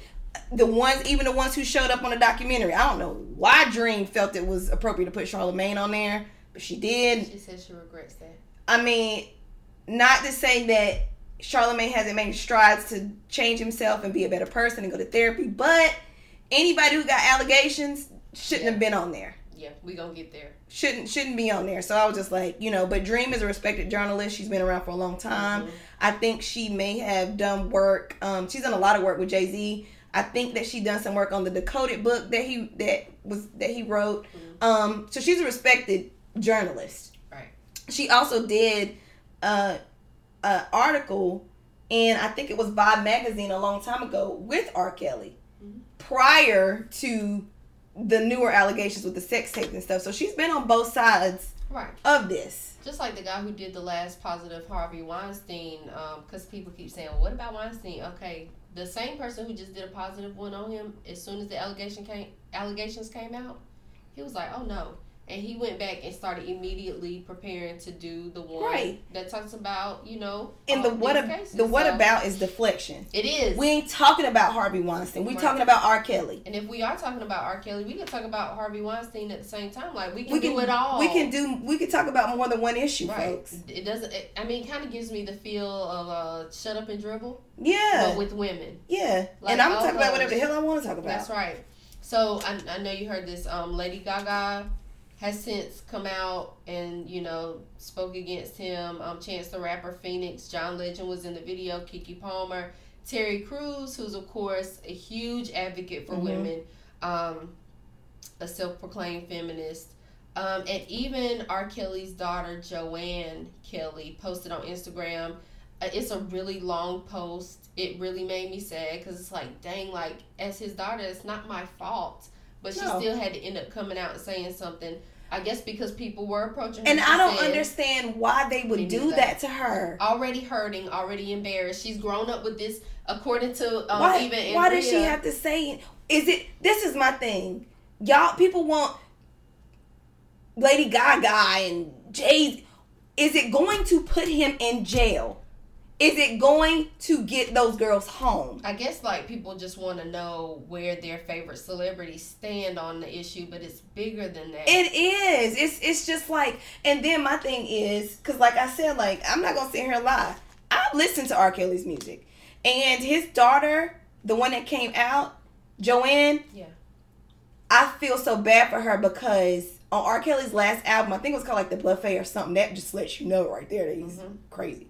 But she has a they have a duet, And when I tell you that girl got it honestly from her can father. sing, She can yeah. sing her face off. And to know that you have a father of this musical caliber that you can't even do anything with or because he's R. Kelly.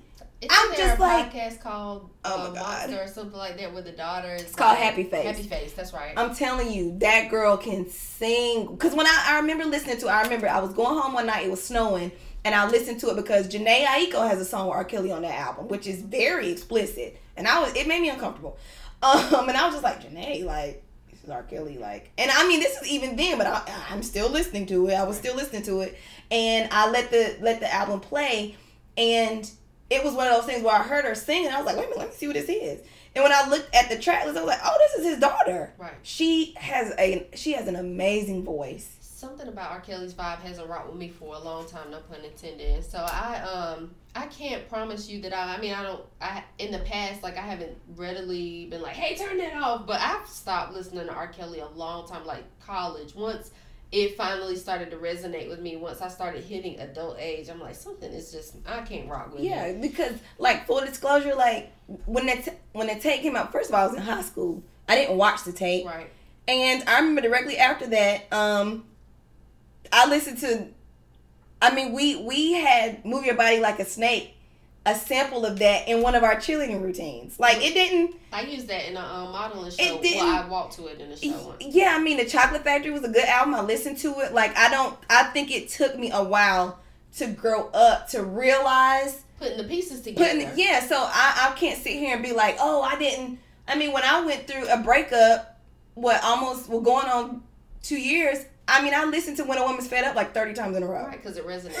But that's Yeah, the other like- part that I want to touch on. i Like, did and and I don't. We don't need to answer this question now because we kind of know. But like when we ask the question, like who is responsible? I don't feel responsible. I'm younger than Aaliyah. yeah, right I don't feel and i felt responsible. the same and like like now when i look back and see Aaliyah sitting on the couch with him in matching clothes now as an adult i'm like they got on matching clothes like then, nobody All we saw was Mickey Mouse. Yes, And a cool and outfit. Aaliyah. Thank you. so it, I don't feel like we at that time were responsible for continuing on to listen to R. Kelly when the none of the adults, Adults. none of the music executives, none of the radio stations Right. stopped playing his music. That's right.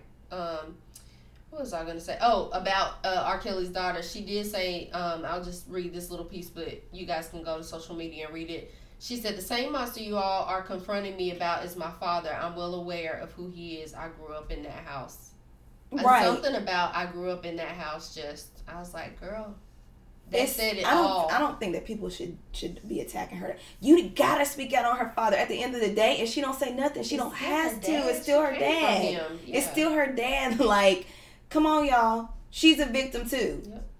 I just want to take this moment to say Aaliyah's second album was my favorite one anyway. So there's that. That one in a million album. Yeah, I like one in a million, and then I liked Aaliyah. Uh, the so- one I the one that had I care on it. Them last Oh, them yeah. last few albums of Aaliyah's was was popping. The one that And- came out in 01 when she passed away, Aaliyah. Yeah, That was good. and and for people that that whole issue with why we can't listen to her music, that's her her uncle's deal. Yeah, yeah, yeah. But you can find that album on YouTube. The whole album is on YouTube. So I heard people saying you can't find anywhere. You can find it on YouTube because I've definitely put it on and listened to the whole thing before. yeah. One last thing I want to talk about. Um, so, do you have any more comments about R. Kelly specifically? Um, no, I think I've said pretty much what I had to say and my stance on everything now. So I do. I brought up Terry Crews. He canceled. Um, uh, I think an interview that he was supposed to have with Touré. So we could get into so much more about this. I know it's already been a long show, show but Touré did the documentary. He facilitated the documentary, right? So he has a former coworker, a makeup artist by the name of Danny, who accused him of sexual misconduct. Mm-hmm. And um, this is when he was working for Entertainment Weekly. Um, but she didn't report him until she quit, which I understand. I've been there. But she reported him to HR and he was fired.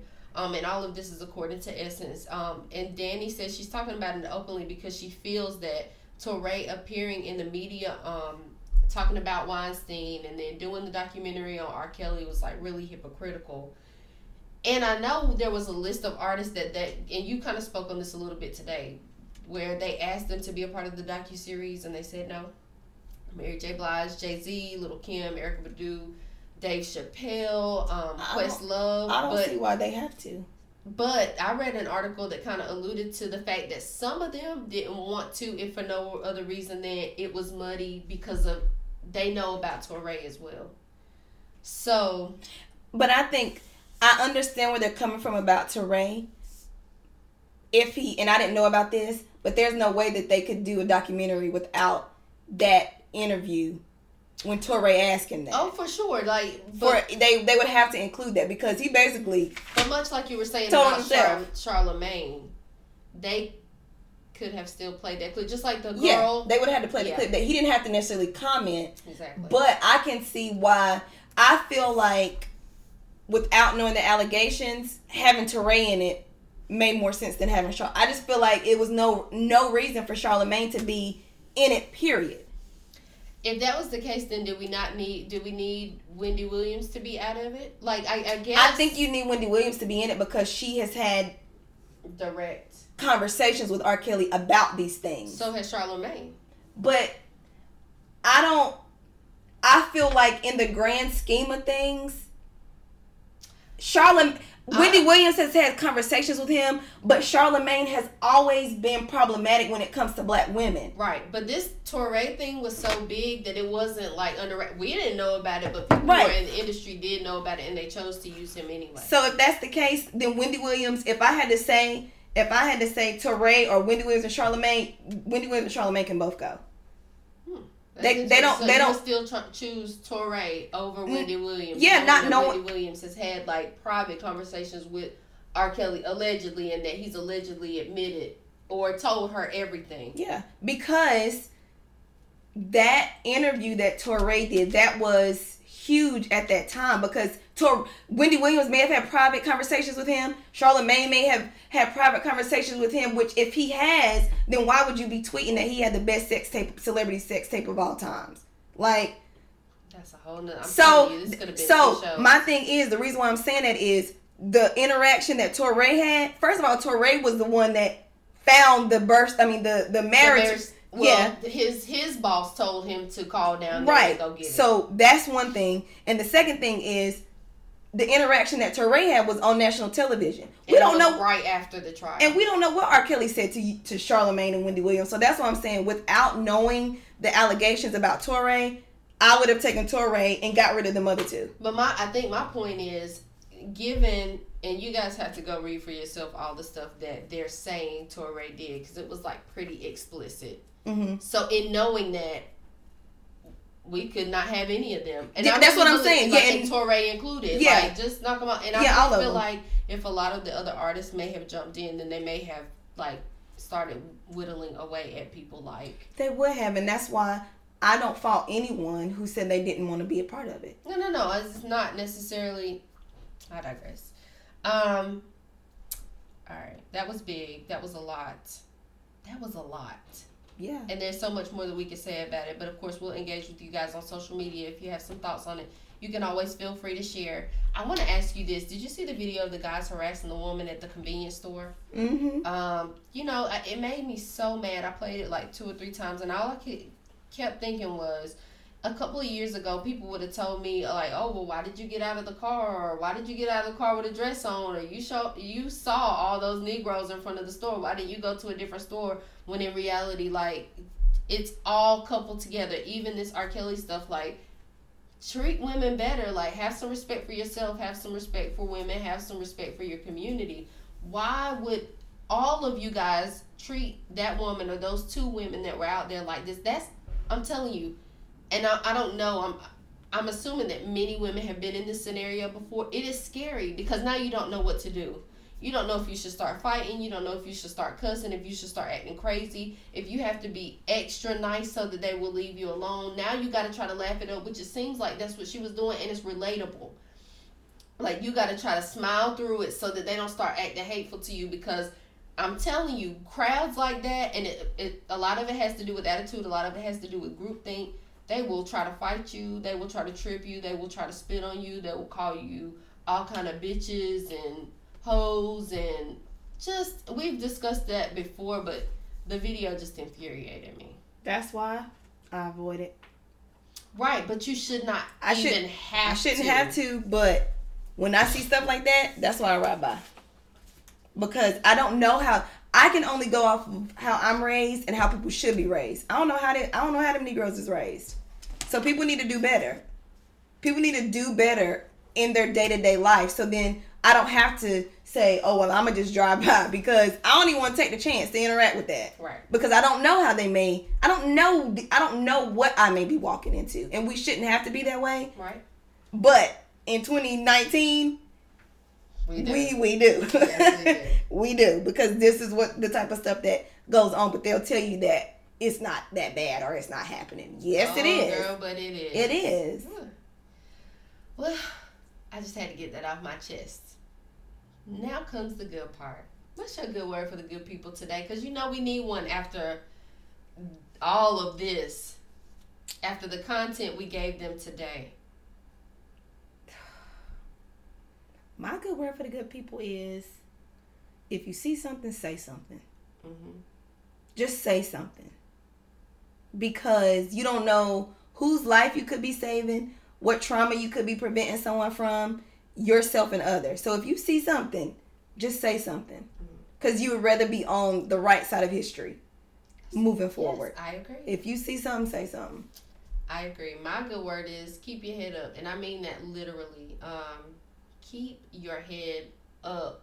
Don't spend so much time looking at the ground or looking behind you or you know focusing on other things. Keep your head up, eyes forward, Mister. Eyes forward, mister. Ain't nobody doing that. Ain't nobody doing that. Rest in peace to Bernie Mac. Indeed. Um, just make sure you're facing forward. You keep your head up. You got a goal. I know you do. We all have one. And just uh, run towards the finish line. You know, you ever watch those races where somebody's winning in track and then they, you know, take the opportunity to look back one second and that one millisecond costs them the race. I mean, Sodom and Gomorrah, honey, don't look back. Turn to a Right. pillar of salt. Don't be don't be like that. That's what the word said. Do not look back. Eyes front, mister. Right. Anything you don't want the people to forget this week. look up some MLK events. Yeah. Cause you know our you know our beloved Martin Luther King Jr. weekend is approaching. Mm-hmm. Um, and there are parades. Angela Rye is going to be speaking in Winston. At our institution, Winston Salem State. Yes, at KR Williams. You know, there are lots of things going on where you can go out and honor um, Dr. Martin Luther King's legacy, fellowship with your black brothers and sisters, and any of the other, um, you know, um, allies or people of other communities that are out to celebrate his legacy. Um, I think we all should do that because we want to keep his legacy with us and not let it continue to be, for lack of a better term, whitewashed. True. So that's all I got to say about that. Um, Don't so forget that. Two things I don't want you guys to forget. Don't forget that your actions can catch up to you. They will catch up to you. You know, stuff that people were getting away with that was acceptable in the 90s is no longer acceptable today. And because it's not acceptable today, people are still getting called to the carpet for what they've done in the past that they are unapologetic for. Don't be that person. In addition to that, if you are in the Charlotte area, um, one of my favorite things is Restaurant Week. Mm-hmm. And so Restaurant Week is January the 18th through the 27th, where you can get courses on courses on courses for $30, sometimes $35 per person at some of your favorite restaurants or restaurants that you've never eaten at because it just costs too much. Take the opportunity to go ahead and make you a reservation, meet up with your friends, a loved one, or just go eat by yourself. But I promise you, you won't regret it. I already have one reservation on deck, and I'm hoping to make another reservation just to meet up with some friends. So maybe I'll see you guys out there. Um, as a call to action. So we don't always have calls to action, but this week I want to just give you guys some things to sit with. First, we've had this extensive discussion about R. Kelly. I know you've discussed it amongst your friends, family, co-workers, etc. And I just want to know what you think. Like, how do we as a community do better? Um, is R. Kelly's music canceled? Is everything R. Kelly is associated with canceled? And then I want to say this. We know what it looks like when the system is trying to hold black people back. And protecting abusers instead of survivors is not it. That that's not it. Um, abusers shouldn't be protected, so let go of that. Let go of the what about mentality. Um, and let's sweep around our own front door as a community. That's just my petition to all of us. You know, because if we can handle the black community and we get our own selves in order, we can tackle other things. Believe black women, protect black children, give your um, give up your vices if it means, you know, the music or the people until we can get to a place where people just feel like we've created a safe space for them. So um what else? Believe children. Uh, you know, you can find us on social media. We're everywhere. We can be found as the Culture Shock Podcast. That includes Twitter and Instagram, Facebook, and all of that. Everywhere you can listen to podcasts, wherever you're listening to us now, SoundCloud, Google Play, iTunes, Stitcher, etc. Um, anything else, B, that you want to share? No. This was a really good episode. I really appreciate you being here. I know you appreciate me Yes, I do. with my cute self. um, yeah, reach out to us. We appreciate the engagement that you guys have had with us over the last few weeks, and we hope to continue to do that. We'll see y'all soon. I'm a girl named Tiffany. And I'm Courtney B. And we out. We out.